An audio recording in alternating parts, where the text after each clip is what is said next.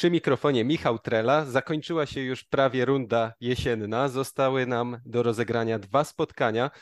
Piasta Gliwice ze Stalą Mielec, poniedziałkowe dokończenie 19 kolejki i zaległy mecz Krakowi z Legią Warszawa.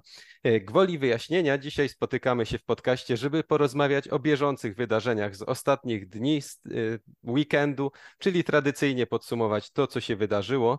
Natomiast uznaliśmy, że jednak wpływ tych dwóch ostatnich spotkań na tabelę może być na tyle duży, że spotkamy się jeszcze raz po rozegraniu wszystkich meczów w tym roku, żeby ogólniej podsumować to, jak wygląda tabela, jak niektóre drużyny zakończyły ligę, więc dzisiaj mniej ogólnych wycieczek usłyszycie, a więcej e, tego bieżącego e, podsumowania weekendu. Razem ze mną jest tradycyjnie Grzegorz Wojtowicz. Dzień dobry, witam wszystkich. E, no i niestety musimy zacząć nie od tematu stricte piłkarskiego, boiskowego, bo już po zakończeniu kolejki pojawiła się bardzo smutna informacja, której z jednej strony środowisko spodziewało się od jakiegoś czasu, no ale z drugiej jednak można powiedzieć, że ta informacja gruchnęła, bo, bo nigdy nie można się tego w pełni spodziewać. E, Janusz Filipiak, e, prezes e, Krakowi, prezes firmy, która przez 20 lat prowadziła Krakowie, zmarł wczoraj i no oczywiście to już, to już y, było wiadome od jakiegoś czasu, że, że sytuacja z profesorem Filipiakiem jest trudna. Pod koniec września miał miejsce jego, jego wypadek, taki, e, takie zdarzenie, po którym przebywał w szpitalu. Nie było najpierw żadnych informacji o jego stanie zdrowia. E, później tylko Komar poinformował, że, że niedyspozycja prezesa jest długotrwała i zarówno Komarch zaczął się przygotowywać Y, organizować na nowo, jak i Krakowia. Y, mówiliśmy o tym, że pełniącym obowiązki prezesa została Elżbieta Filipiak, jego żona, że trwają poszukiwania prezesa, który od lutego obejmie klub. Natomiast y, no, mimo wszystko sytuacja była taka, taka cały czas w zawieszeniu. Teraz wiemy, że, że profesor zmarł i chciałbym Ciebie spytać, jako osobę, która Krakowie i, i w ogóle krakowską piłkę śledzi naprawdę od lat, od wielu lat. Widziałeś Krakowie przed Januszem Filipiakiem. E, jak, jak zapamiętałeś profesora, jakie to były, nie wiem, okoliczności pierwszego spotkania z nim? Wiadomo, że to była postać barwna, o której mnóstwo powiedziano, mnóstwo napisano i mnóstwo wywiadów powstało, biografia i tak dalej. No to był jeden z y, najbardziej znanych Polaków i jedna z, y, jeśli chodzi o biznes i y, też taka jedna z bardziej rozpoznawalnych postaci w polskiej piłce, ale chciałbym Ciebie o, o takie, taką jakąś osobistą perspektywę przez te 20 lat opisywania Krakowi Janusza Filipiaka. Krakowia przed Januszem Filipiakiem to był klub po prostu totalnie amatorski, klub, który miał problemy w ogóle ze swoją egzystencją, ze wszystkim, nie miał miał roz, rozpadający się stadion, miał po prostu długi, nie miał pieniędzy, nie miał nic poza jakąś grupą zawsze wiernych kibiców, którzy temu klubowi towarzyszyli. Oczywiście był tam zryw kibiców, którzy y, powołali grupę stu, chcieli ratować ten klub, a jednak to było wszystko, mówię, na poziomie trzeciej, trzeciej ligi i w zasadzie no, dzięki wejściu profesora Filipiaka w ten klub, ten klub stał się no, wrócił jak gdyby na swoje miejsce, czyli bardzo szybko do ekstraklasy.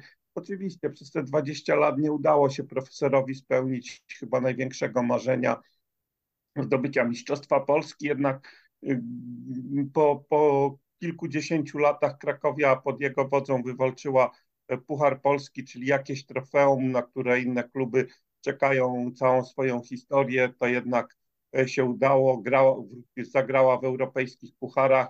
E, przede wszystkim no, gra na najwyższym poziomie rozgrywkowym, gra w ekstraklasie, czyli, mm, czyli po prostu jest klubem liczącym się, ma piękny stadion, ma wspaniały ośrodek treningowy. To są rzeczy, których e, po prostu, o, których kibice Krakowi jeszcze 20 lat temu nawet nie mogli marzyć, bo, bo, bo się nawet takich marzeń nikt tam nie miał. Y, natomiast no teraz to jest faktem. No, są stworzone fundamenty pod to, żeby ten klub działał dalej, ma wszystko, co trzeba. Mm, jeśli chodzi o moje kontakty z profesorem Filipiakiem, to szczerze mówiąc nie przypominam sobie jakiegoś pierwszego kontaktu, kiedy pierwszy raz się zetknęliśmy, natomiast no, bywało, że mijaliśmy się, spotykaliśmy się, rozmawialiśmy raz, przeprowadzałem z nim wywiad w jego gabinecie w Komarchu, ogromnym, wielkim gabinecie. To było po tym, jak Krakowia awansowała po jednej takiej, y, po jednym takim nieudanym sezonie, w którym spadła z ekstraklasy. Szybko się pozbierała, wróciła i właśnie wtedy zrobiłem, robiłem z nim taki duży wywiad dla przeglądu sportowego. No, jeśli miałbym jednym słowem podsumować, ocenić jakoś profesora Filipiaka, to myślę, że takie określenie barwna postać, bo on po prostu był tak wyrazisty, y, miał swoje poglądy, można się było z nimi zgadzać lub nie, ale na pewno nikogo obojętnym nie pozostawiał. No i co by nie mówić, no jest to polski biznesmen, jeden z nielicznych, który przez ileś tam lat, 20 w tym przypadku, ponad 20 lat, y, y, pakował pieniądze w polski sport, w polski hokej. Dla mnie to też jest istotne, że, bo też jestem fanem hokeja, więc dla mnie też e, dużo przeżyć było związanych z meczami hokejowymi. Krakowi mistrzostw tam osiągał sukcesy, no, kilka tytułów mistrza Polski, nawet zwycięstwo w europejskim pucharze, jedyne polskiej drużyny w historii, także on nie ograniczał się też tylko do piłki nożnej, no ale, no ale przede wszystkim mówię, ta, ta jego barwność, ta jego no, taka po prostu osobowość. To była osobowość i myślę, że teraz Krakowi takiej osobowości będzie brakować. Tak, na pewno o tym, co będzie dalej z Krakowią, co to, co to wszystko oznacza, będziemy się przekonywać wszyscy, bo polski futbol no, nie ma przećwiczonej takiej sytuacji, że no, no, jakiegoś właśnie dziedziczenia klubu, schedy po właścicielu. To też świadczy o tym, jak długo Janusz Filipiak e, prowadził Krakowie i dla mnie właśnie jakbym, no bo oczywiście od momentu, kiedy ta informacja się pojawiła, no to, to kotłują się, się różne myśli e, i, i ja tak sobie myślę, że największym największą zasługą Janusza Filipiaka y, dla Krakowi, dla polskiej piłki, szerzej mówiąc, to jest właśnie to długie trwanie, y, bo, bo to, to go najbardziej wyróżnia, bo on y, przeżył te, te fale bo kiedyś można było mówić o takiej fali, kiedy właśnie bardzo bogaci ludzie wchodzili w różne polskie kluby, próbowali w nie inwestować. Natomiast każdy po krótszym lub dłuższym okresie wychodził, rezygnował, uznawał, że to nie ma sensu albo że nie chce, nie chce się w to bawić, nie chce się tym zajmować. I Filip jak e, na tle tych wszystkich e, właśnie podobnych sobie miliarderów e, w polskiej piłce może bardzo się nie wyróżniał w danym momencie, w danym 2005, 2007, 2009 i tak dalej. Natomiast to właśnie, że, że on, on też te Krakowie budował, mam wrażenie, no, tak bardzo długofalowo, co z jednej strony było częstym zarzutem, że właśnie on nie dał Krakowi tej teraźniejszości, jaką mógłby dać, jaką sobie wyobrażali wszyscy, jaką było widać w innych miejscach. No ale, ale z drugiej, dzisiaj właśnie jak o tym rozmawiamy po, po 20 latach, no to, to Krakowia y, pod wieloma względami stanęła na, na nogi i to na takie naprawdę solidne nogi wszystko się teraz okaże, bo, bo, dowiemy się, na ile jest właśnie Krakowia przygotowana na tę sytuację, na ile e, właśnie Krakowia będzie w stanie utrzymać w dłuższej perspektywie ten poziom, na którym była z Januszem Filipiakiem. Tego nie wiemy, natomiast to, że w ogóle e, są perspektywy, żeby Krakowia jednak, wyobrażamy sobie chyba e, sytuację, w, którym, w której Krakowia pozostaje na tym poziomie, a nie, że kiedy nie ma Janusza Filipiaka, to wraca do poziomu sprzedniego. Myślę, że, że właśnie choćby ta infrastruktura, te 20 lat w ekstraklasie, to, to było po prostu takie przywrócenie na mapę dużej piłki polskiej y, Krakowi, tego klubu i, i, to, i to w jakiś sposób pewnie zaprocentuje właśnie w takiej, w takiej długiej perspektywie. Natomiast y, no, no na pewno trudne chwile dla, dla całego klubu, dla, dla całej społeczności, bo, y, no bo z jednej strony była to sytuacja, tak jak wspominałem, do której, z którą jakoś się oswajała Krakowia po tym takim paraliżu, który nastąpił właśnie w październiku, kiedy nie było wiadomo co dalej.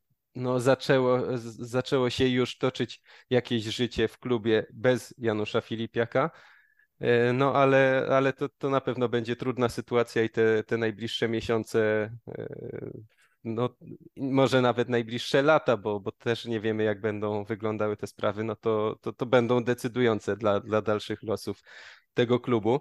E, więc, więc będziemy na pewno śledzić tę sytuację. Teraz będziemy czekać, bo na pewno, jako że wspomniałeś, że to barwna postać, to wiele, wiele wspomnień się pojawi Janusza Filipiaka i, i to, to będą na pewno ciekawe lektury, ciekawe, ciekawe wspomnienia. Natomiast y, no, jeśli przejdziemy jednak do, do spraw sportowych, to myślę, że, że pewnym pomostem, który możemy zbudować pomiędzy tematem Janusza Filipiaka, a, a bieżącą kolejką jest po prostu to, że, że grała też, też Krakowia w ten weekend, grała spotkanie z Legią Warszawa i jeśli mówimy o przyszłości Krakowi, o tym, jak będzie się organizowała bez Janusza Filipiaka, e, no to, to wydaje mi się, że absolutnie kluczowe zadanie mają do wykonania teraz piłkarze i trenerzy, bo wszystko, naprawdę wszystko organizacyjnie, czy jeśli chodzi o szukanie sponsorów, czy jeśli chodzi o, nie wiem, szukanie nowego właściciela, wszystko będzie łatwiejsze, jeśli ten klub będzie grał w ekstraklasie. Jeśli w tym sezonie, akurat kiedy są takie zawirowania, e, zostałoby to połączone ze spadkiem z ligi, to byłoby coś, co mogłoby naprawdę mocno Krakowią zachwiać. No i Krakowia jest w strefie spadkowej, to wiemy już e, od zeszłego tygodnia, gdy Puszcza Niepołomice e, pokonała Widzew i zepchnęła Krakowie pod kreskę. No i nie wyszła z tej strefy spadkowej, przegrała w tej kolejce z Legią Warszawa 0 do 2 i, i był to dla mnie taki mecz no, potęgujący marazm Krakowi, bo trudno było liczyć, że ta drużyna rozbita, czekająca na zwycięstwo od bardzo dawna pojedzie na Łazienkowską i tam wygra.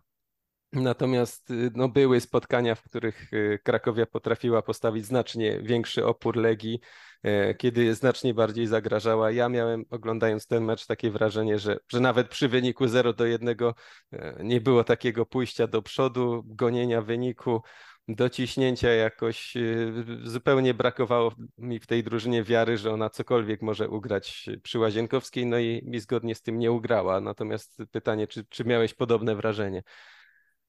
No, dla mnie Krakowia, ten moment, w którym grała na Łazienkowskiej mecz, był, nie powiem, że, że idealny, ale no, wydaje mi się korzystny dla Krakowi.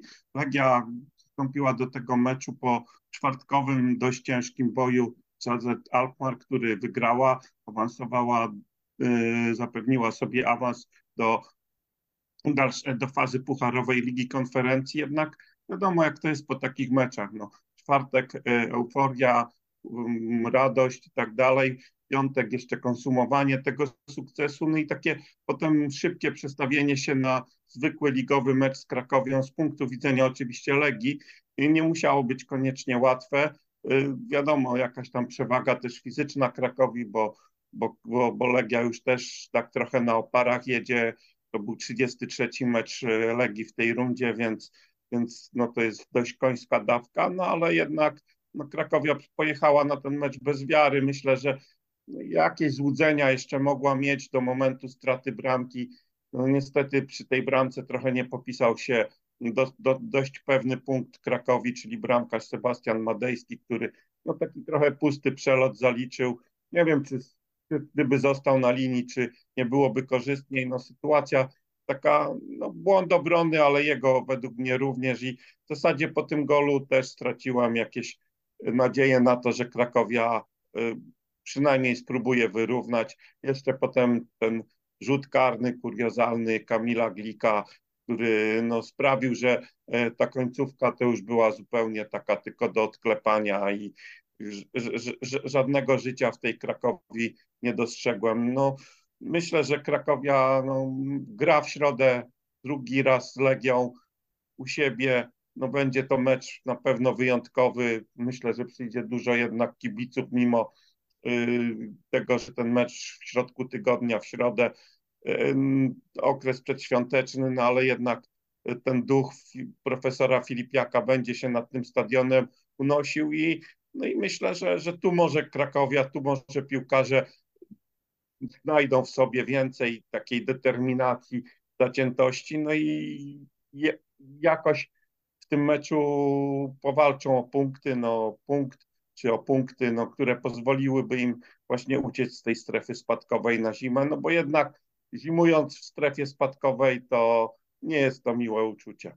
Tak, na pewno Krakowia no, o tyle jest w nie najgorszej sytuacji, że właśnie gra jeszcze w tym roku ten jeden mecz. Bardzo trudny oczywiście, ale, ale rzeczywiście jakakolwiek zdobycz w tym meczu sprawi, że będą zimować nad kreską. E, Korona Kielce jest e, zespołem, który może e, zastąpić Krakowie w strefie spadkowej w przypadku zdobyczy tego klubu. No a gdyby udało się pokonać Legię, no to, to jest możliwość wyjścia nawet na trzynastą pozycję, wyprzedzenia Korony, Warty, Puszczy Puszczy Niepołomice, więc no jest cały czas ten ścisk właśnie na granicy bezpiecznej strefy i strefy spadkowej. Krakowia w tym ścisku się znajduje i jeszcze może z tego wyjść. Natomiast y, wspomniałeś o meczu Legii z AZ Alkmaar i chciałbym też jeszcze do tego wrócić, bo nie zawsze wracaliśmy do wydarzeń y, ze środka tygodnia, z meczów pucharowych, no ale tutaj po fazie grupowej no, trzeba chyba powiedzieć, że no, zapowiadaliśmy, że bardzo ważna będzie dla Legii ta końcówka rundy, co się wydarzy w pucharach, co się wydarzy w tych dwóch meczach z Krakowią. I, I, przede wszystkim no jedno już wiemy, że Legia przezimuje w Europie, przezimuje w lidze konferencji. Wyszła z trudnej grupy, bo, bo naprawdę wydaje mi się, że to była trudna grupa i tak jak rozmawialiśmy na początku fazy grupowej, dla mnie przezimowanie jakiegokolwiek polskiego zespołu w Europie, w tych grupach, które mają, trzeba będzie traktować jako sukces. I no, Legia tutaj zrobiła dużą sprawę, no, pamiętając, że ona się przebijała przez wszystkie eliminacje, że nie miała tej jakiejś ścieżki ułatwionej, nie była mistrzem Polski, więc naprawdę musiała wiele przeszkód pokonać, żeby dojść na ten poziom, na którym jest.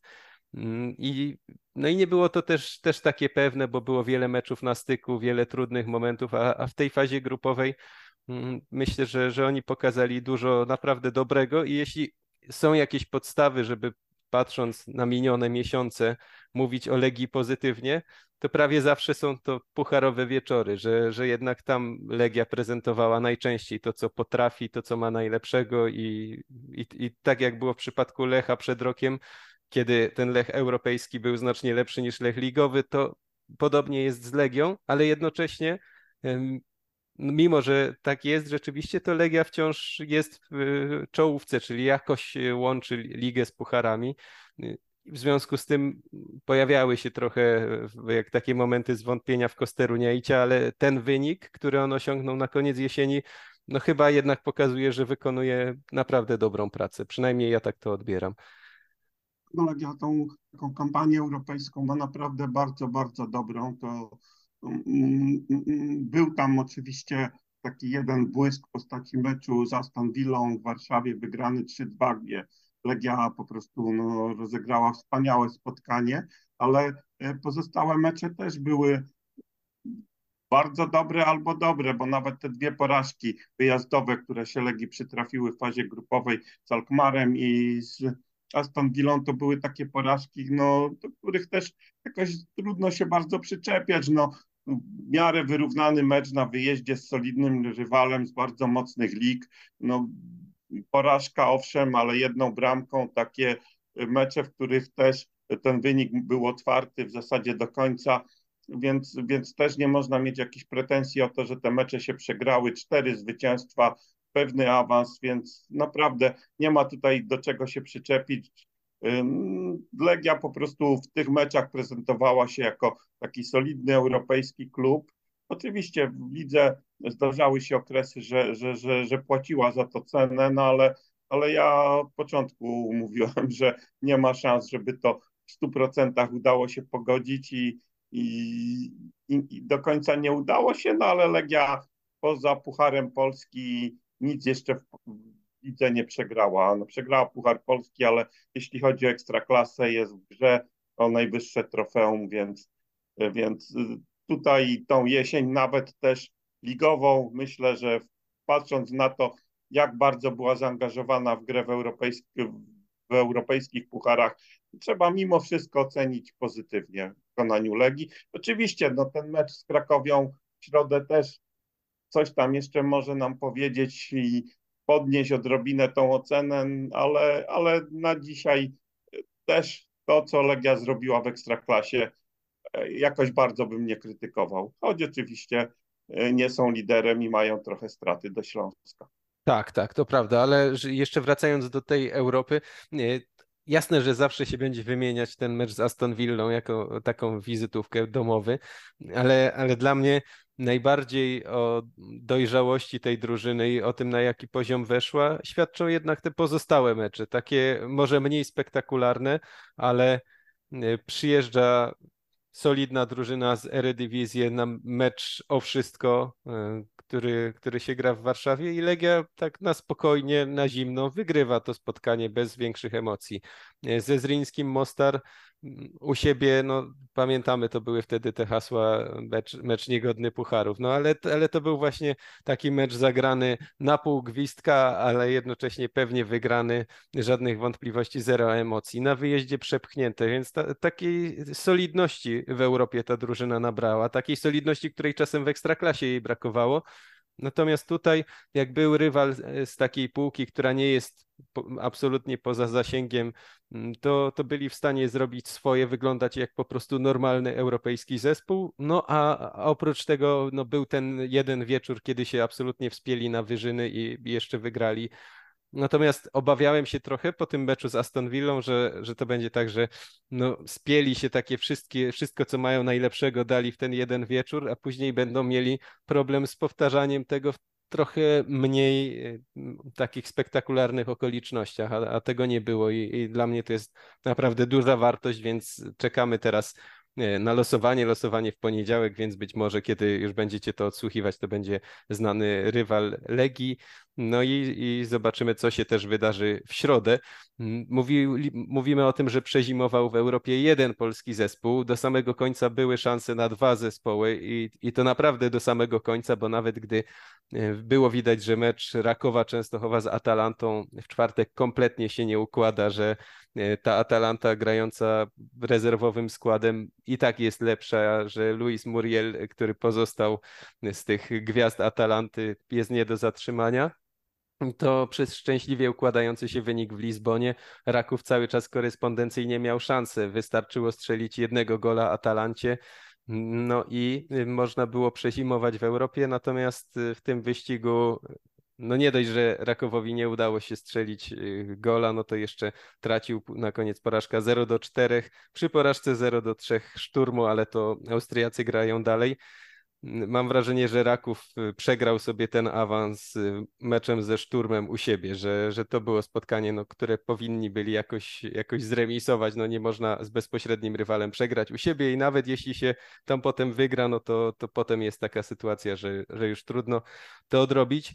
W lidze Raków wygrał w ten weekend z Koroną, no wymęczył, można powiedzieć, wygraną z Koroną, bo też się mogło ułożyć inaczej. Tuż przed golem na 1-0 dla, Koron, dla Rakowa była bramka dla Korony, nieuznana, cofnięta przez VAR. Jeszcze niewykorzystany rzut karny w końcówce na 2-0 Fabiana Piaseckiego, więc Raków ligowy w tabeli wygląda nie najgorzej. 8, 9 punktów straty do lidera przy zaległym meczu z Koroną właśnie.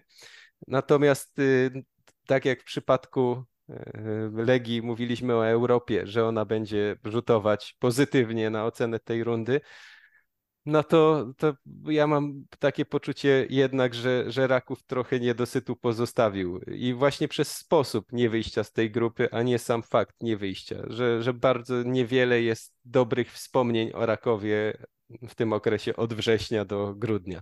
Ja tak, ja tak przynajmniej odczuwam, że, że wiele z tych meczów, tak jak mówiłeś o Legii, że, że nawet gdy przegrywała e, z Aston Villą czy z Alkmaar, to trudno było mieć pretensje. E, po Rakowie dużo częściej było, moim zdaniem, widać różnice klas e, względem rywali, z którymi się mierzyli.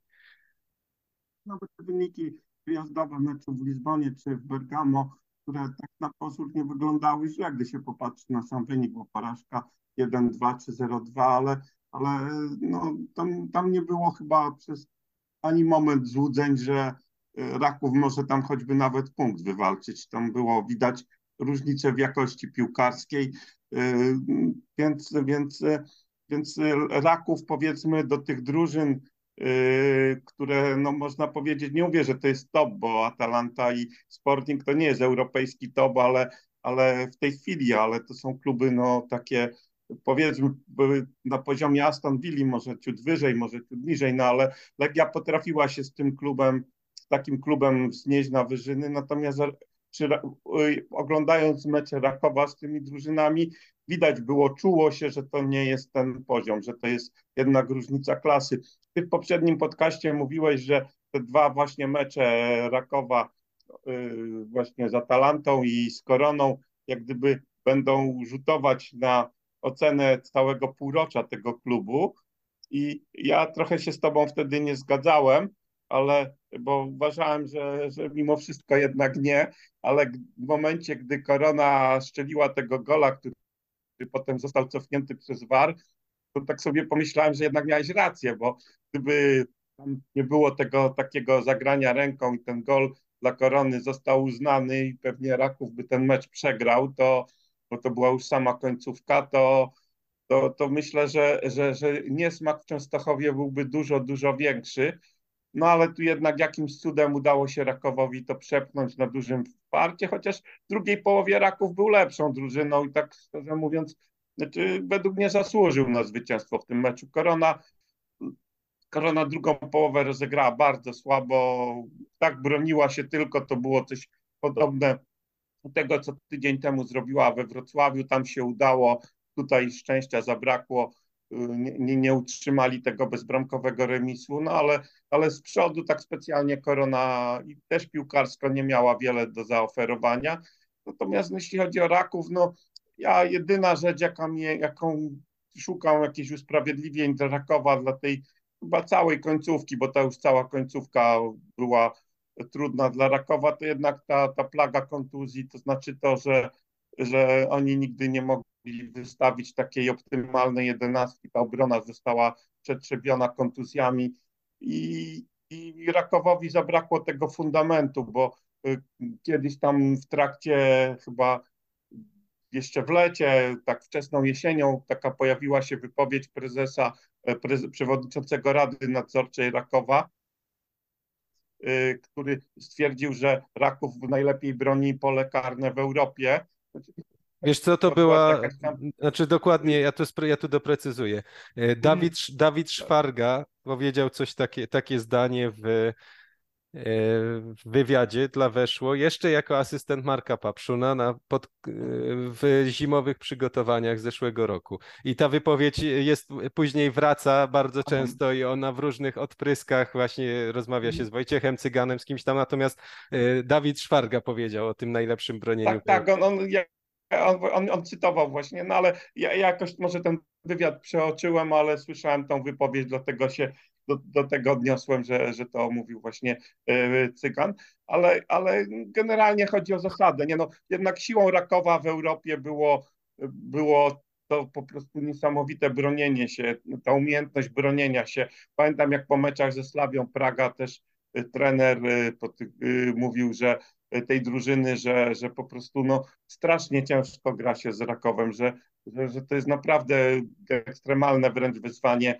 na tym poziomie, żeby, żeby z nimi coś zrobić. Zresztą statystyki straconych bramek też o tym mówiły. Natomiast no, ta obrona Rakowa kompletnie się rozregulowała i, i tutaj właśnie ja nawet mam trochę pretensje nawet nie o to w tym meczu z Atalantą, że ten Raków nie, nie wcisnął żadnej bramki, a miał okazję, no ale że stracił tyle. No, no, no, no wystarczyło, nie wiem, no przegrać 1-0, chyba 2-0 wystarczyło przegrać, tak? Tak, 2-0 wystarczało, tylko że w momencie, gdy zaczynali, to nie wiedzieli, że to wystarczy. Mieli poczucie, że trzeba strzelić gola. No, dopiero no, na no koniec tak, się tak, okazało. Tam, tam, troszkę było tak, że, że oni po prostu, bo Sturm Graz, ja śledziłem to na Flash nie? I, i Sturm Graz e, stracił gola na 3-0 i w tym momencie, e, dosłownie chyba minutę później, Atalanta strzeliła trzecią bramkę. Także może gdyby ta przerwa, e, ten odstęp był trochę krótszy, gdyby dotarło do ławki rezerwowych, do piłkarzy, że 2-0 to nie jest wynik taki, który eliminuje, to wtedy te akcenty takie w grze Rakowa by się trochę inaczej rozłożyły. Może oni nie dążyliby tak już tak taką determinacją do zdobycia tej bramki, bardziej pomyśleliby o, o obronie i jakoś to 0-2 by dowieźli, a tak to się nie udało. Tak. E, no, no to... ale, ale mhm. no no, nie zasłużyli na ten awans i tyle. No, jeśli się przegrywa w takim stylu, bo no nie zapominajmy, no, z mocno rezerwową, bardzo mocno rezerwową Atalantą, to no, no, no to znaczy, że się nie zasługuje na awans, no bo ja rozumiem, żeby tu przyjechała jeszcze Atalanta na galowo i puściła takie lanie Rakowowi, to okej, okay, no ale to by nie mówić, no to, to byli bardzo młodzi piłkarze, niedoświadczeni, większość debiutowała w rozgrywkach europejskich, więc tak, i jeszcze to, to wpuszczenie rezerwowego bramkarza na końcówkę to już było nawet tak. upokarzające. No, yy, przegrać z tak drużyną 0 do 4 z drużyną, która sobie wpuszcza bramkarza rezerwowego, żeby sobie pograł parę minut w końcówce, jak w sparingu. No to, to mogło zaboleć, więc więc Raków kończy w Europie. W lidze uratował jakoś tę sytuację. Znowu stały fragment gry. Wiele razy już w tej rundzie Raków, y, grając bez błysku, po prostu trafiał do siatki po stałym fragmencie, czyli jest trochę powrót do tego Rakowa sprzed paru lat, który wchodził do ekstraklasy i właśnie stałym fragmentem potrafił dużo zrobić. Natomiast chciałbym jeszcze chwilę o Koronie porozmawiać, bo mówiliśmy, że ona może przezimować w strefie spadkowej. Stanie się tak, jeśli Krakowia nie przegra meczu z Legią w środę. Nawet jeśli przezimuje nad strefą spadkową, no to to będzie tyle samo punktów, ile 16 Krakowia. Mm, musi uważać ten zespół, bo, bo dużo się mówiło o Beniaminkach y, bardzo słabych, y, dużo się mówiło o tym, jakie Krakowia ma problemy. Y, o Warcie się zaczyna mówić, że też ma problemy i też o tym, o tym pewnie powiemy. Natomiast Korona trochę, mam wrażenie, tak gdzieś poza radarami się znajduje, to znaczy dość szybko wszyscy, mam wrażenie, stwierdzili, że a ta drużyna jednak za dobrze gra w piłkę, żeby spaść, że nawet jak miała problemy na początku, to potem trochę punktów zdobyła. Długa seria meczów bez porażki. I, I wydawało się, że wszystko w porządku. Natomiast średnia punkt na mecz to jest średnia na spadek, a z taką średnią korona punktowała w tej rundzie. I, I w zeszłym sezonie ich wielką siłą było to, że oni cały czas, wcześniej niż inni, zrozumieli, że każdy mecz grają o życie, że walczą o utrzymanie tydzień w tydzień, że, że walka do samego końca, bo każdy punkt się może okazać ważny i, i wtedy, kiedy, nie wiem, Wisła Płock czy Lechia Gdańsk się jeszcze zajmowały trochę bojaniem w obłokach, to Korona z nożem w zębach y, grała i walczyła o każdy punkt. I na koniec wyprzedziła te drużyny i utrzymała się w lidze po ostatniej kolejce. Natomiast trochę zaczynam dostrzegać podobne ryzyko w przypadku Korony tym razem, że, że to oni mogą przespać moment, że, że Kamil Kuzera trochę właśnie chcąc za wszelką cenę rozwinąć ten zespół, żeby grał lepiej piłkarsko, żeby były inaczej rozłożone te akcenty, żeby to nie była Korona, która tylko mm, tak jak jest tradycyjnie jeździ ślizgami y, po boisku, tylko że rzeczywiście gra i żeby nie było to widać w tym zespole, że rzeczywiście robi ten krok do przodu. Natomiast no, na koniec roku efekt punktowy jest bardzo mizerny i, i trzy wygrane na 18 spotkań.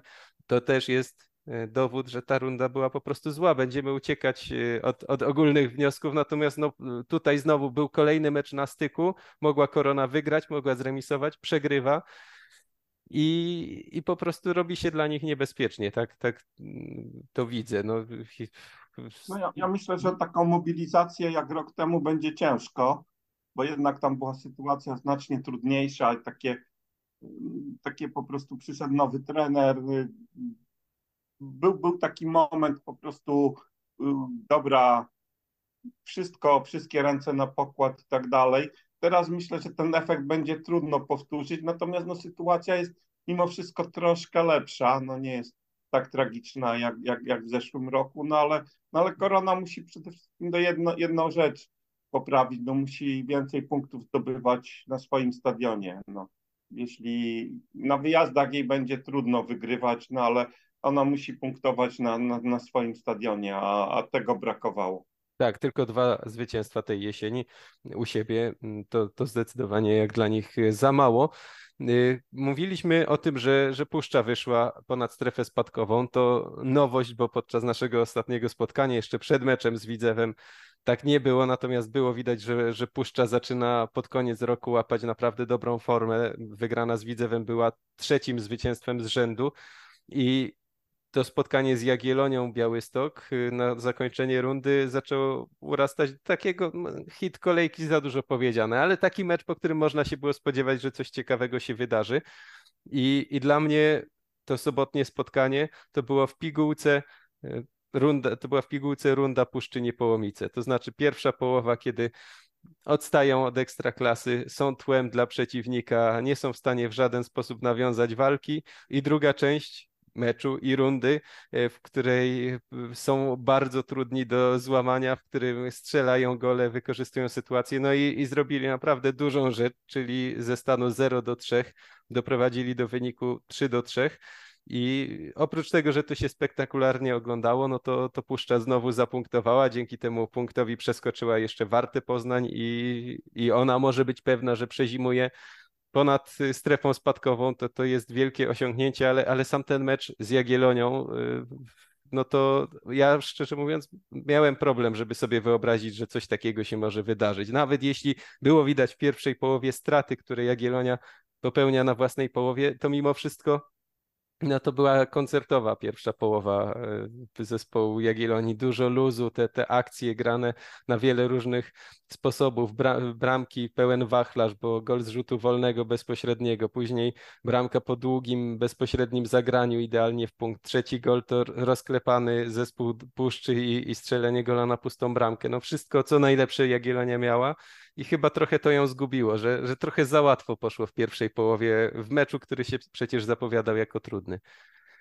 No, Puszcza w pierwszych 14 meczach zdobyła 10 punktów i w czterech ostatnich meczach y, też 10 punktów. To właśnie pokazuje skalę y, jak gdyby różnicy w skuteczności gry tej drużyny. Jeśli chodzi o ten mecz to, to był to kolejny w ostatnim czasie mecz taki, w którym jakaś drużyna nie dowozi solidnego prowadzenia, bo mieliśmy już taki przypadek, gdy Piast Gliwice prowadził y, w Łodzi 3-0 z ŁKS-em i zremisował trzema bramkami. Ostatnio też dużo było takich meczów, gdy drużyny prowadziły dwoma bramkami, typu um, Zagłębie Lubin, Ruch Chorzów, Krakowia Stal Mielec, Warta z Legią prowadziła 2-0. Tak. Korona... Sama, sama Jagiellonia też trzybramkową stratę odrobiła tej jesieni na Lechu, więc... Tak, o, tu, tu jeszcze, jeszcze był, był ten mecz, o tym zapomniałem.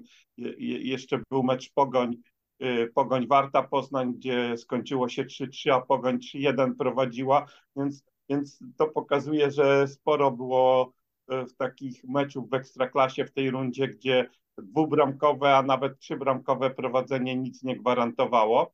No ale wracając do tego meczu, ja, ja sobie chyba nie przypominam e, meczu, w którym jedna drużyna, mam tu na myśli Jagiellonię, e, po prostu rozegrałaby aż tak dwie różne połowy.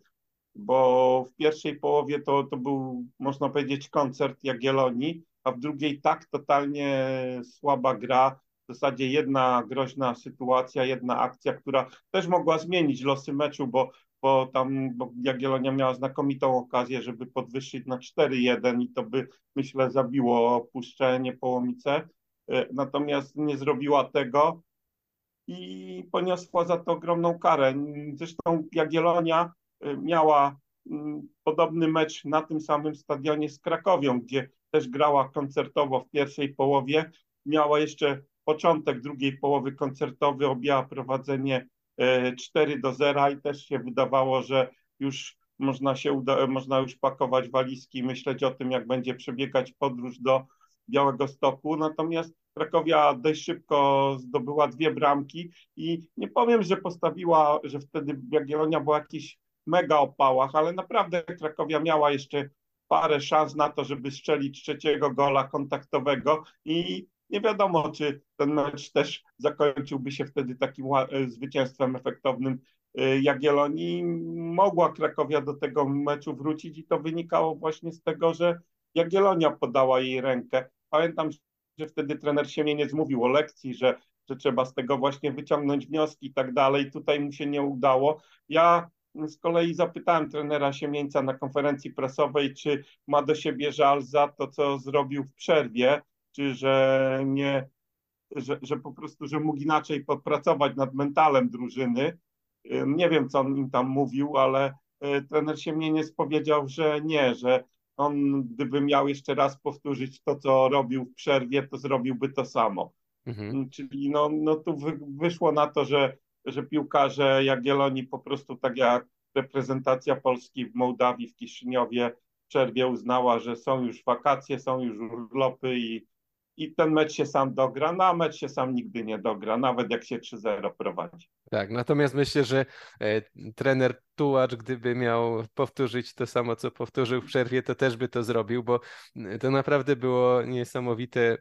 Oprócz tego, że przeprowadził potrójną zmianę e, w 46 minucie, i, i że te zmiany miały wpływ na to, co się działo później, bo e, Cholewiak, który wszedł na boisko, odebrał piłkę przy golu na 1 do 3, więc to, to, tutaj była jedna ważna sprawa. Za faul na Serafinie wyleciał z boiska Taras Romańczuk.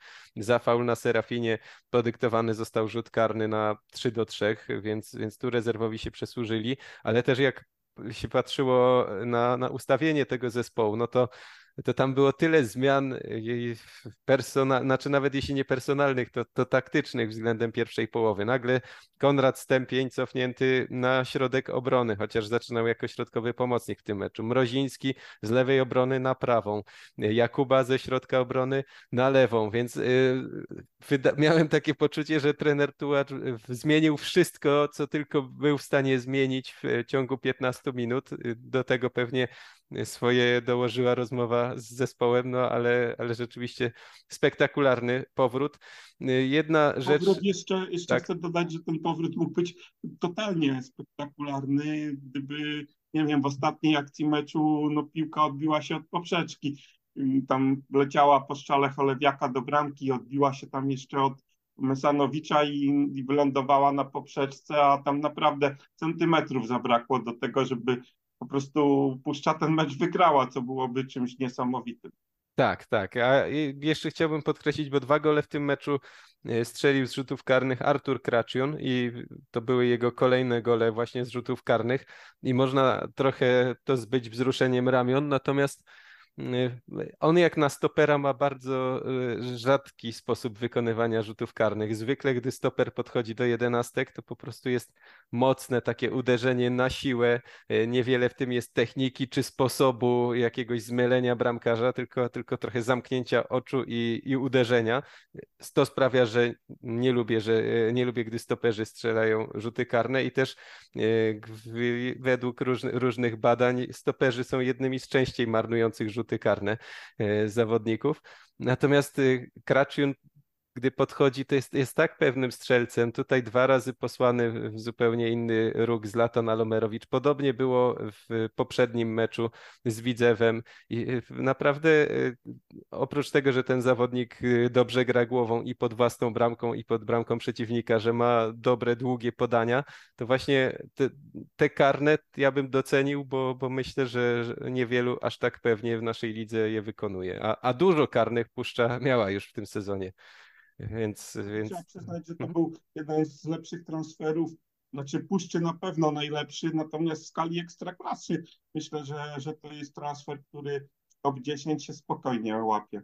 To ciekawe, bo nigdy y, Puszcza y, się w top 10 transferów y, nie pojawiała, ale rzeczywiście myślę, że jakby to prześledzić, no to, to wpływ na drużynę miał naprawdę bardzo duży i to, i to zarówno z przodu, jak i z tyłu, więc, więc bardzo dobry ruch faktycznie. No i Puszcza zimuje w bezpiecznej strefie, co naprawdę niedawno wydawało się absolutnie nie do pomyślenia. Natomiast y, o Jagiel, po tym meczu pojawiła się taka narracja, gdzieś y, taką spotkałem, że to, co się wydarzyło w tej kolejce, to jest właśnie różnica między Jagiellonią a Śląskiem. Przez całą rundę była taka dyskusja, kto jest większą rewelacją jesieni. Z jednej strony Śląsk miał bardziej imponujące serie, bardziej imponujące wyniki, z drugiej Jagiellonia grała po prostu bardziej spektakularnie. 45 strzelonych goli to, to naprawdę jest znakomity wynik na tym etapie sezonu. No ale właśnie Śląsk swój mecz z Zagłębiem wygrał, chociaż e, niekoniecznie był lepszy, zwłaszcza niekoniecznie w pierwszej połowie. No a Jagiellonia nie wygrała swojego meczu z Puszczą, chociaż miała wszystko podane na tacy. I e, czy ty taką narrację kupujesz, że właśnie e, zobaczyliśmy w ostatnich dniach różnicę między Śląskiem a Jagiellonią? Tutaj no, trochę płynnie staram się zahaczyć o derby Dolnego Śląska. No, w pewnym sensie tak. No, generalnie wydaje mi się, że jest taka teoria, ona bardziej do koszykówki pasuje, y, pasowała. Tak się zawsze mówiło, że mistrzostwa zdobywa się defensywą, a nie ofensywą.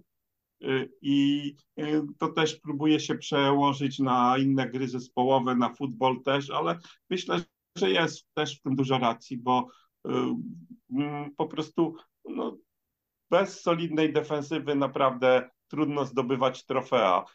Znam wiele drużyn, które wspaniale grały z przodu, a, ale traciły jakoś głupio bramki, właśnie w taki sposób niefrasobliwy przegrywały. Natomiast jakieś tytuły zdobywały zespoły, które po prostu potrafiły być konsekwentne. Nawet zeszłoroczny Raków, myślę, że też w dużej mierze wygrał to mistrzostwo no, no, z bardzo, bardzo solidną grą w defensywie.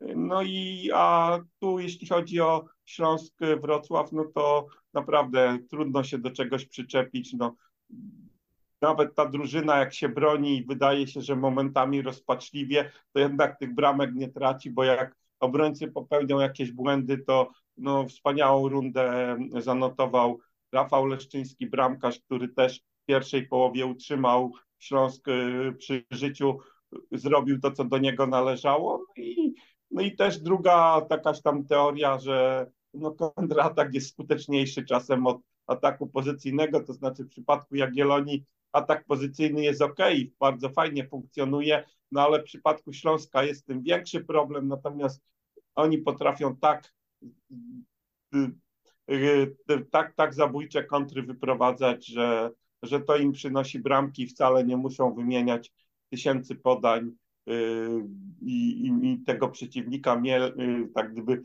y, do bramki, tylko robią to dwa, trzy razy, ale bardzo skutecznie, to znaczy dzięki szybkim atakom.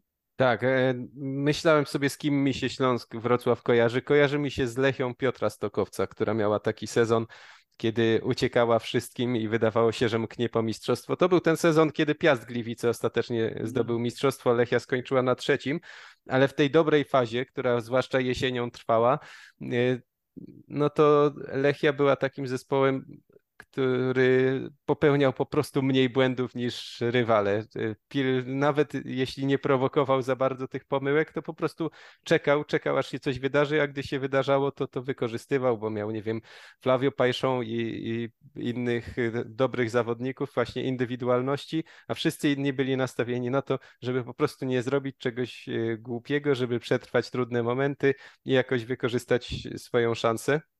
Mm, no, w przypadku tamtej Lechi nie dało to mistrzostwa, ale nie jest to powiedzia powiedziane, że na tym analogia mm, nie może się zakończyć. No po prostu sam, sam sposób grania w rundzie, w której akurat mam wrażenie, że wiele drużyn chciało robić coś, właśnie być aktywne, ryzykować, grać odważniej. To, to właśnie finiszuje na pierwszym miejscu zespół, który po prostu pilnował, żeby mieć jak najmniej strat własnych, niewymuszonych błędów, tu znowu odwołując się do innej dyscypliny i Śląsk tych niewymuszonych błędów miał naprawdę bardzo mało w tej rundzie. I, i ten mecz z Zagłębiem dobrze to też podsumował, że e, no, to zwłaszcza ta pierwsza połowa, gdzie strzał za strzałem e, szedł na bramkę Leszczyńskiego, Śląsk z rzadka się odgryzał i, i wychodzą na drugą połowę. Jeden błąd e, bodaj Luisa Maty we własnym polu karnym Żuchowski strzela na 1 do 0 i, i, i, taki typowy Śląsk, można powiedzieć, typowy Śląsk w tej rundzie. I, no i to na pewno, na pewno szacunek, bo na papierze no to Śląsk miał w tej kolejce trudniejszego rywala niż Jagiellonia, chociaż pamiętamy o tym, jaką serię miała Puszcza ostatnio. I, I dzięki temu Śląsk zimuje na pierwszym miejscu, więc zachwycać się będziemy przy podsumowaniu całej rundy. Natomiast tutaj po prostu zrobili swoje w dobrym stylu. Swoje zrobiła też Pogoń Szczecin w tej kolejce, e, ale w taki sposób też e, charakterystyczny dla siebie, to znaczy e, straciła jako pierwsza gola. Jest pod tym względem naprawdę niesamowita drużyna ze Szczecina, że tak często zaczyna mecze od stanu 0 do 1, natomiast tym razem bardzo szybko jeszcze przed przerwą wyrównali, mieli nawet świetną szansę, żeby jeszcze przed przerwą prowadzić. Ostatecznie zrobili to w drugiej połowie, natomiast tym razem było widać trochę w grze pogoni, przynajmniej dla mnie, takiego, że przy stanie 2-1 e, starali się schłodzić mecz, że nie szli na wymianę ciosów, żeby strzelić na 3-1, 4-1 i jednocześnie zapominając o obronie, tylko widziałem drużynę, która mając wynik starała się dotrwać z nim do końca i no i dotrwała trochę pewnie e, no tonując nastroje, sprawiając, że Jens Gustafsson pewnie przepracuje zimę jako trener Pogoni. No, już mówiliśmy parę razy o tym, że, że ten trener ma taką właściwość, że gdy już się wydaje, że wszystko jest źle i, i, i czeka tylko na, na wyrok w postaci dymisji, to jednak potrafi się odrodzić i, i jak gdyby rozpędzić te chmury z nad swojej głowy. Nie wiem, czy ostatecznie, bo też y, być może nas władze pogoni zaskoczą jeszcze czymś po sezonie, no ale, ale sportowo przynajmniej w tym meczu się obronił. No Pogoń, Pogoń no, rundę Pogoni jeszcze też będziemy oceniać, ale za ten mecz Pogoń trzeba pochwalić, bo wygrać w Łodzi z Widzewem to jest y, zawsze jakieś osiągnięcie, chociaż to nie jest, tak szczerze mówiąc, żadna twierdza i, i, i kilka klubów tam właśnie wygrywało, nawet słabszych od Pogoni, no ale, ale mimo wszystko każde wyjazdowe zwycięstwo w tej lidze jest czymś cennym i, i, i według mnie w dobrym stylu zostało odniesione jak najbardziej zasłużone. Znowu Kamil y, Grosicki się pokazał jako lider tej drużyny. Myślę, że, że chyba warto, żeby ten Kamil Grosicki w pogoni grał yy, zawsze do końca. Ostatnio w poprzednich meczach tam był zmieniany w końcówkach i to się kończyło fatalnie, a, a ten, a tym razem myślę, że że, że po prostu on, jego obecność na boisku sprawia, że, że drużyna jakoś czuje się pewniej. No i myślę, że, że, że naprawdę y, no, te nastroje w pogoni będą troszkę lepsze. Natomiast jeśli chodzi o Widzew, to no, za, za, powiem szczerze, że ta drużyna mnie cały czas rozczarowuje. Y, według mnie na razie zmiana trenera nie podniosła w żaden sposób jakości gry tej drużyny. My już mówiliśmy o tym, że będziemy tak naprawdę czekać na ten widzew trenera myśliwca w następnej rundzie, ale doraźnie myślę, że on nic specjalnego z tą drużyną nie zrobił. Myślę, że gdyby został trener poprzedni, trener Niedźwiedź, to dorobek punktowy byłby bardzo zbliżony. Także po prostu dajemy, daje czas trenerowi, trenerowi e, Widzewa, ale na razie spektakularnie niczego on według mnie nie dokonał. Tak, ale dali, daliśmy się zwieść y, meczowi z Lechem Poznań, bo, bo zasadniczo zgadzam się, że nie bardzo na razie widać y, efekt tej zmiany trenera. Zgadzam się, że z Januszem Niedźwiedziem mieliby 22 punkty właśnie w tych okolicach, że jest to jak najbardziej możliwe. Natomiast y, no po meczu z Lechem jednak było, było wiele głosów, że było, że widać rękę trenera. My też y, mówiliśmy o tym meczu, że to był taki pierwszy mecz, gdzie zagrał Widzew Myśliwca faktycznie. Natomiast no, od tego meczu przegrali trzy razy z rzędu w Ekstraklasie z Radomiakiem u siebie, z Puszczą Niepołomicy na wyjeździe, no i z Pogonią u siebie. To nie jest zestaw, jeśli chodzi o rywali i o miejsca rozgrywania spotkań, z którego możesz kalkulować, że, że nie uda ci się zdobyć żadnego punktu. To jest po prostu duże, duże rozczarowanie i no i widzę, cały czas znajduje się w takiej sytuacji, że no ma cztery punkty przewagi nad e, strefą spadkową. To nie jest dużo, zwłaszcza biorąc pod uwagę, że e, drużyny, nad którymi ma cztery punkty przewagi, rozegrały mecz mniej. Więc... E, jeszcze, jeszcze właśnie do, do wracając do trenera myśliwca, to mm, mm, bo nie rozmawialiśmy o tym meczu, gdzie widzę przegrał z Puszczą Niepołomice tak. w Krakowie i tam na tej konferencji prasowej tak wysłuchałem to, co mówił i dla mnie, e, dla mnie takie, szczerze mówiąc, takie trochę negatywne wrażenie na temat trenera odniosłem, bo on, on oczywiście cała wypowiedź była o tym, że to była tylko i wyłącznie jego wina ta porażka. Zwalał tam winę, y, przedstawiał racjonalne argumenty, między innymi takie, że oni nie mają za bardzo gdzie trenować, trenują na sztucznym boisku, gdzie jest zupełnie inna piłka, inaczej się piłka odbija i tak dalej, że, że trudno to teraz tą drużynę odpowiednio przygotować do takiego stylu, jaki on preferuje. Natomiast on momentami też trochę odjeżdżał, bo on na przykład strasznie podniósł taki argument, że, że ma ogromne pretensje do siebie, bo w trakcie meczu krzyknął przy linii do piłkarza puszczy, że symuluje po jakimś faulu. I, I, jego zdaniem to wpłynęło na to, że drużyna, e, jego podopieczni, słysząc taki okrzyk, nie byli skoncentrowani na, na sobie, tylko się rozproszyli i tak dalej. No, no, no dla mnie to jest takie trochę, y, taki trochę odjazd, no bo naprawdę to nie miało żadnego, żadnego wpływu na to, jak Wicew grał, że on krzyknął do jakiegoś piłkarza w puszczy, że symuluje po jakimś tam faulu, no ale on to podnosił jako wielką swoją winę i tak, takie, mnie to troszkę zraziło do niego, bo... Mhm. bo, bo, bo Może trochę takie granie pod publiczkę głupota. nawet. Może nawet takie trochę pod... pod publiczkę, nie? Że, żeby zobaczyć, jak to trener no. cały czas szuka winy w sobie i jak analizuje no właśnie. No tak, ale niech szuka poczynanie. winy w sobie naprawdę w poważnych rzeczach, a nie, nie w jakieś tam, no nie powiem, głupotce.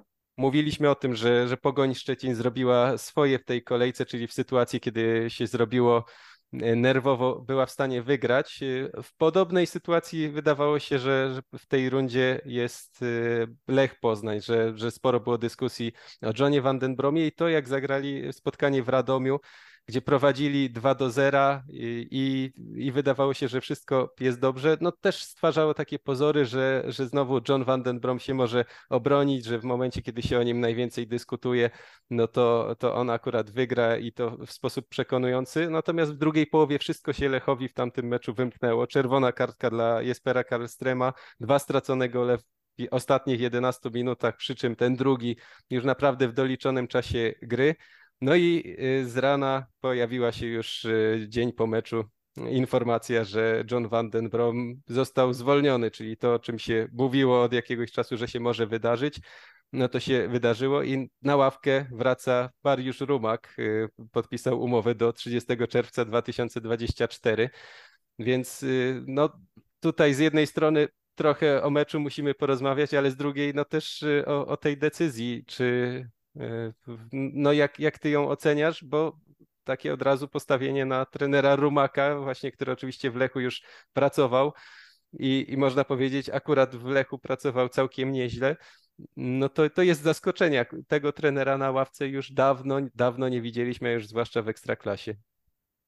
No to, to zaskoczeniem była i sama dymisja mimo wszystko, chociaż może mniejszym, ale nawet chyba większym było to, że trenerem zostanie Mariusz Rumak, który y, no, chyba ostatni raz prowadził drużynę y, Odry Opole chyba w 2019 roku.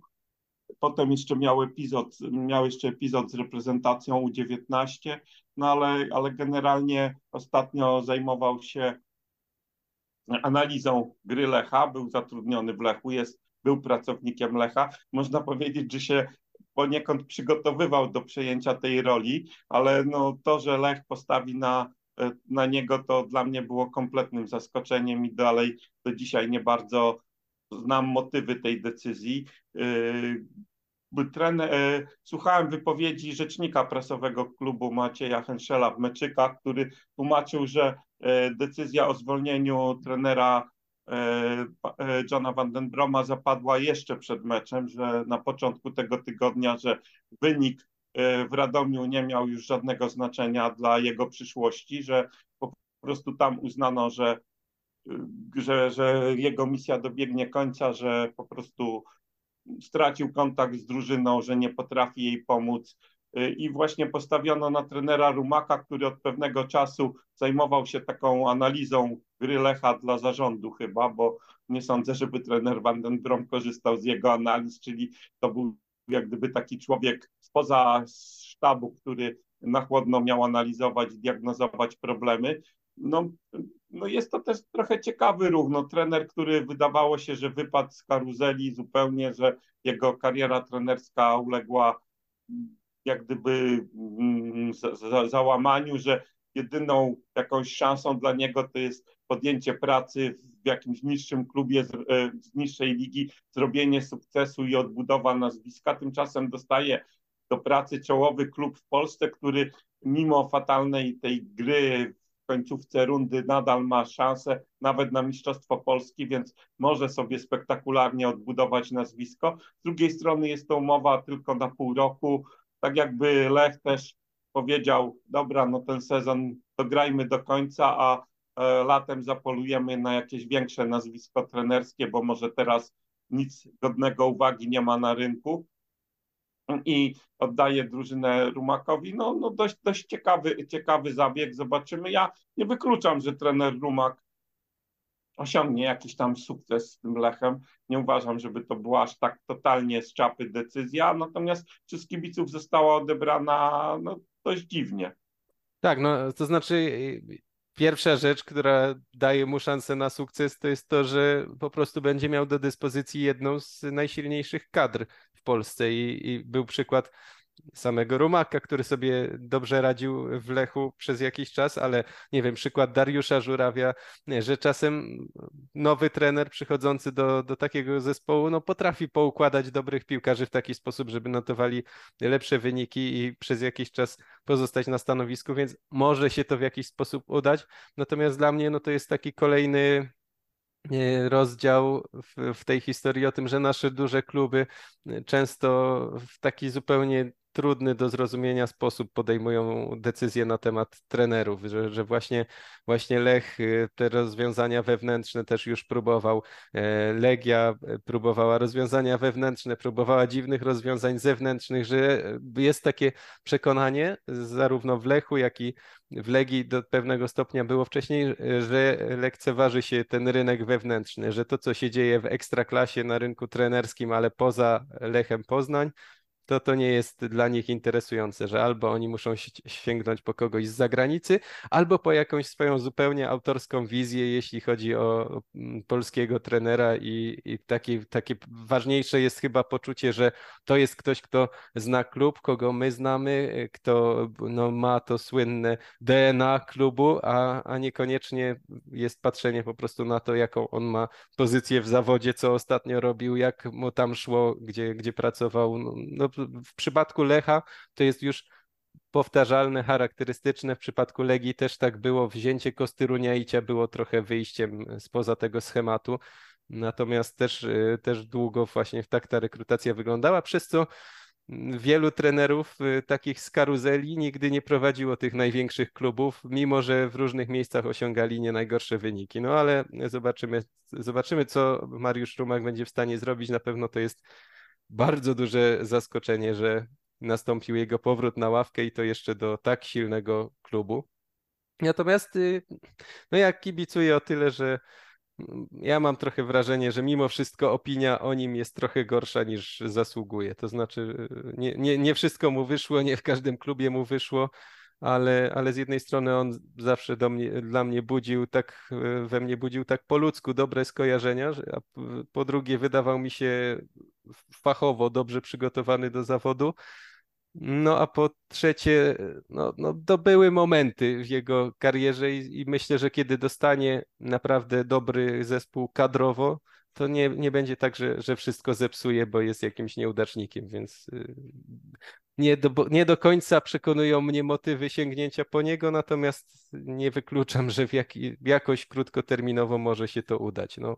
Chociaż Lech ryzykuje moim zdaniem bardzo dużo y, taką decyzją. Lech miał okazję, no teraz nie wiem, powalczyć o Marka Papszuna, bo on jest teraz w takim momencie, że za bardzo jakichś ofert nie ma, otworzyło się okienko na no, no, topowy klub w Polsce, no ale chyba tam nie ma przekonania w Poznaniu do Marka Popszuna. Podobno polskich trenerów rozpatrywany jest tylko jako ewentualny kandydat Maciej Skorża i nikt inny, a tak to rynek zagraniczny, no ale na razie dajmy szansę e, trenerowi Rumakowi, bo ma on pół roku przed sobą i może sprawić, że w czerwcu po prostu nikt nie będzie się zastanawiał, kto ma przyjść do Lecha jako kolejny nowy trener. Tak, e, zostały nam e, do omówienia dwa mecze i jeden z nich był naprawdę bardzo ważny, chociaż toczył się na samym dnie tabeli, ale właśnie dlatego mm, spotkanie OKS-u z ruchem było ważne, bo jednym i drugim dawało mm, takie poczucie, że jeśli nie z tamtymi, to z kim mamy wygrać w tej lidze. E, no i okazało się, że, że z nikim, bo skończyło się remisem, więc ŁKS dalej się nie przełamał, dalej Piotr Stokowiec czeka na wygraną. Z drugiej strony ruch Chorzów y, też y, od drugiej kolejki wciąż z nikim nie wygrał i, i tutaj już drugie spotkanie z ŁKS-em nie poszło tak dobrze jak pierwsze. Co to Twoim zdaniem oznacza? Czy, że, te, czy ten mecz sprawia, że właściwie mamy dwie drużyny już pogodzone ze spadkiem? Bo, bo jeszcze kiedy kilka tygodni temu próbowałeś już spisywać ŁKS na straty, to jeszcze jeszcze mówiłem, że zobaczymy, bo mają mecze ze Stalą Mielec. Nie odbył się ten mecz z Ruchem Chorzów. No ale sytuacja w tabeli nie drgnęła za bardzo i, i no jest, jest źle i, i tutaj jeszcze te okoliczności, że prowadzili z tym ruchem do samej końcówki, stracili, ruch znowu zremisował, to już jest dziesiąty remis, naprawdę gonią Piasta Gliwice pod tym względem i, i znowu grał do końca, znowu się coś działo w ostatnich minutach, no ale, ale znowu bez zwycięstwa, więc no tak naprawdę to chyba ten wynik pogrąża jednych i drugich. No tak, no po tak, często się po takich meczach mówiło, że, e, że, że mamy zamiast jednego zabitego mamy dwóch rannych, natomiast ja mam wrażenie, że ten remis to spowodował, że mamy dwóch zabitych. Także no, no, no naprawdę ruch ma w tej chwili 13 punktów, ŁKS nawet gdyby optymistycznie spojrzeć i zaliczyć im trzy punkty za zaległy mecz ze Stalą Mielec, co oczywiście jest to bardzo pobożne życzenie, że tam Zwłaszcza, że jest punkty. to mecz w Mielcu. Tak. Tak, zwłaszcza, że jest to mecz w Mielcu, więc też by miał 13, no to jest, to jest liczba punktów naprawdę tak mała, że no trudno spodziewać się, że na wiosnę te drużyny zaczną seryjnie wygrywać i, i, i powalczą, chociaż trener Stokowiec mówił, że jeszcze nic straconego, że jak złapią serię na wiosnę, to to wszystko jest jeszcze możliwe, tylko trener Stokowiec też powinien się trochę nad swoją serią zastanowić, bo licząc jeszcze mecze jego z Zagłębia Lubin, to on nie odniósł zwycięstwa w 14 kolejnych meczach jako szkoleniowiec, więc to już jest prawie cała jedna runda i to naprawdę budzi jakieś takie zaniepokojenie. No, no jeśli chodzi o, o, o UKS i i, i ruch to można powiedzieć to samo, co mówiliśmy o Widzewie, że te zmiany trenera na razie doraźnie nic nie przyniosły. No, no ruch, ruch z trenerem Skrobaczem pewnie też tych parę punktów by uciuła, ŁKS z Kazimierzem Moskalem też, może nawet lepiej, bo, bo, bo oni chyba zrobili trzy punkty pod trenerem. Nie jest żaden wynik Także no, no, no, ocenijmy tych trenerów na, na to, jak będzie się drużyna prezentowała wiosną, natomiast y, doraźnie te zmiany nic, nic tym klubom nie dały. Zresztą tak, tak zastanawiającą wypowiedź trenera Wosia przeczytałem, że on też nie wie, czy będzie pracował na wiosnę, więc, więc czyżby tam się też jakaś zmiana szykowała w ruchu. No to już by było dla mnie bardzo dziwne, no ale ale może też niczego w naszej lidze nie można wykluczyć. No mecz jak mecz, no ruch przynajmniej w ostatnich meczach wrócił do tego, co prezentował w pierwszej lidze, czyli walka do końca i gole w ostatnich minutach, w ostatnich kwadransach, to, to była taka firmowa, firmowy znak ruchu w pierwszej lidze, w Ekstraklasie zaczynają też tym tropem podążać. Na razie to daje tylko remisy, no ale no ale no, tyle, tyle pozytywów, jeśli chodzi o ruch, który według mnie był bliższy zwycięstwa w tym meczu, miał więcej groźnych okazji i trochę lepiej się prezentował. Tak, ja mimo wszystko ruchu bym jeszcze nie skreślał. To znaczy, sytuacja jest dla nich fatalna.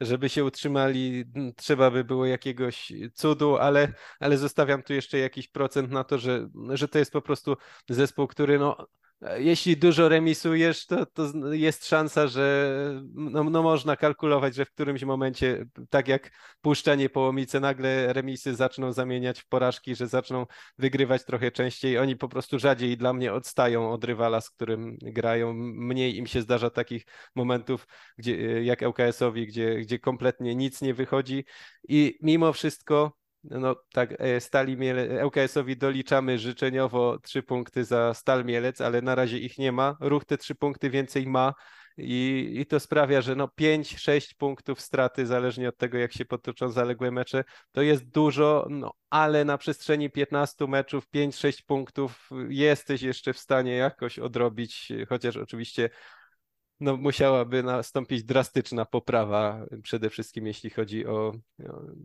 no, o wyniki, no, bo, bo gra ruchu czasem nie najgorzej wygląda. E, natomiast y, jednym z tych zespołów, które ruch będzie starał się gonić w rundzie wiosennej, ŁKS też, y, jest Warta Poznań, która zakończyła rundę porażką 0 do 3 z Górnikiem Zabrze. Ma 19 punktów. Też y, jest to sezon bardzo trudny dla Warty, runda bardzo trudna i ten mecz to pokazał, że, że Górnik, który właśnie no, miał bardzo słaby początek, rozkręcił się w tej drugiej części sezonu i, i liga podzieliła się nam na pierwszą szóstkę i całą resztę. I Górnik jest liderem tej całej reszty, ma 26 punktów i, i tam się robi już bardzo duży ścisk. Cztery straty do pogoni, też wyraźna mam takie poczucie różnica między właśnie zespołami z pierwszej szóstki w tym sezonie, a całą resztą. No ale, ale Górnik jak na. No, dla, Górnik jest typowym średniakiem, który dobre mecze przeplata ze słabymi, no ale, ale ten mecz z Wartą to chyba było takie potwierdzenie, że druga część rundy pozwoliła sportowo przynajmniej opanować różne kryzysy i nawet Lukas Podolski strzelił gola. To był jakiś wybitny mecz Górnika, nawet taki chyba trochę zbyt wysoko wygrany w stosunku do, do gry, no ale, ale zasłużone w pełni zwycięstwo to taki mecz, który trafia się Górnikowi w grudniu zazwyczaj mają taki mecz, że wtedy jest rocznica powstania klubu. Tutaj w miarę okrągła, bo 75 lat, więc jakieś tam święto na trybunach, chociaż w gabinetach w Zabrzu chyba wesoło nie jest po dymisję prezesa, dymisja dyrektora sportowego, jakieś rozmowy o prywatyzacji klubu, no generalnie y, jak to w Zabrzu, totalne zamieszanie, natomiast na boisku to całkiem nieźle wygląda, głównie pewnie dlatego, że trenerem jest Jan Urban, który y, po prostu swoim optymizmem zawsze potrafi tą drużynę jakoś tam natchnąć i, i sprawić, że jak już jest wszędzie źle, to przynajmniej na boisku jest dobrze, a generalnie chodzi o to, żeby dobrze było na tym boisku. No, Łukasz Podolski, który no, no, zaliczył no, bardzo nieudaną rundę, na pewno wpływ na to miała kontuzja, no ale, ale przypomniał o sobie, także jest to jakiś tam promyczek nadziei na wiosnę, że ten Podolski jeszcze tam z siebie coś dołoży, że, że, że to nie jest łabędzi śpiew jego, że jeszcze, jeszcze, jeszcze tych parę bramek zapakuje w takim swoim stylu. Kibice będą mogli się cieszyć jego grą. Natomiast jeśli chodzi o Wartę, to, no, to rzeczywiście to się tak mówiliśmy o tej koronie jako takim y, nieoczywistym do końca kandydacie do spadku, ale Warta też w tym kierunku zmierza, nawet może i mocniej niż korona. Y, grali tutaj już bez Kajetana Szmyta, swojego jakiegoś tam lidera, piłkarza, który prawdopodobnie opuści ten klub, także kolejna strata. Ty tam już, już, już tłumaczyłeś, że, że mają zastępcę, no ale, no ale zobaczymy, jak to, jak to okaże się w praniu. Poza tym, jeśli chodzi o Wartę, y, to, co wrzuciło mi się oczy w tej rundzie, nie w tym, ten mecz też to pokazał, ale y, w tej rundzie zbyt wiele było takich po prostu totalnie błędów własnych i to niewymuszonych błędów, które kończyły się bramkami, takimi, które ustawiały mecz, bo Warta do tej pory kojarzyła mi się tako, z taką solidnością, że żeby szcze, y, strzelić gola tej Warcie, to naprawdę trzeba się było namęczyć, włożyć dużo wysiłku, natomiast Warta w tej rundzie rozdaje prezenty i tutaj też mieliśmy taki prezent w pierwszej połowie przy pierwszym golu, gdzie obrońcy, gdzie, gdzie no po prostu nic nie wskazywało na to, że Górnik obejmie prowadzenie, że Warta będzie przegrywać. Tymczasem no, fatalny błąd, koszmarny błąd. Górnik prowadzi 1-0. No, no, i, no i, i mecz się już tak potoczył, jak się potoczył. Tak, e, no i rzeczywiście mówisz e, skromnie, że to może być nieoczywisty spadkowicz, bo Warty Poznań akurat ty przed sezonem typowałeś do spadku, więc tutaj się potwierdza, że to może być trudna runda i tym akcentem trochę zapowiem, że w czwartek spotkamy się na podsumowanie rundy po meczach Piasta e, ze Stalą i po meczach Krakowi z Legią. Będziemy wiedzieć więcej, będziemy mogli szerzej porozmawiać o tej rundzie. No i oczywiście będziemy mieli okazję trochę się odnieść do tego, co sprawdzaliśmy przed, y, co przepowiadaliśmy przed rundą jesienną, jak nam poszło, co się właśnie, gdzie trafiliśmy, gdzie spudłowaliśmy, więc y, na pewno nagramy taki odcinek po rundzie jesiennej. Sprawdzajcie nasze profile w mediach społecznościowych, sprawdzajcie profil na Spotify czy w innych platformach podcastowych, żeby nie przegapić nowego odcinka, który na pewno przed świętami się jeszcze ukaże. A za dzisiejsze spotkanie już bardzo dziękujemy. Razem ze mną był Grzegorz Wojtowicz. Dziękuję bardzo. Ja się nazywam Michał Trela. Do usłyszenia.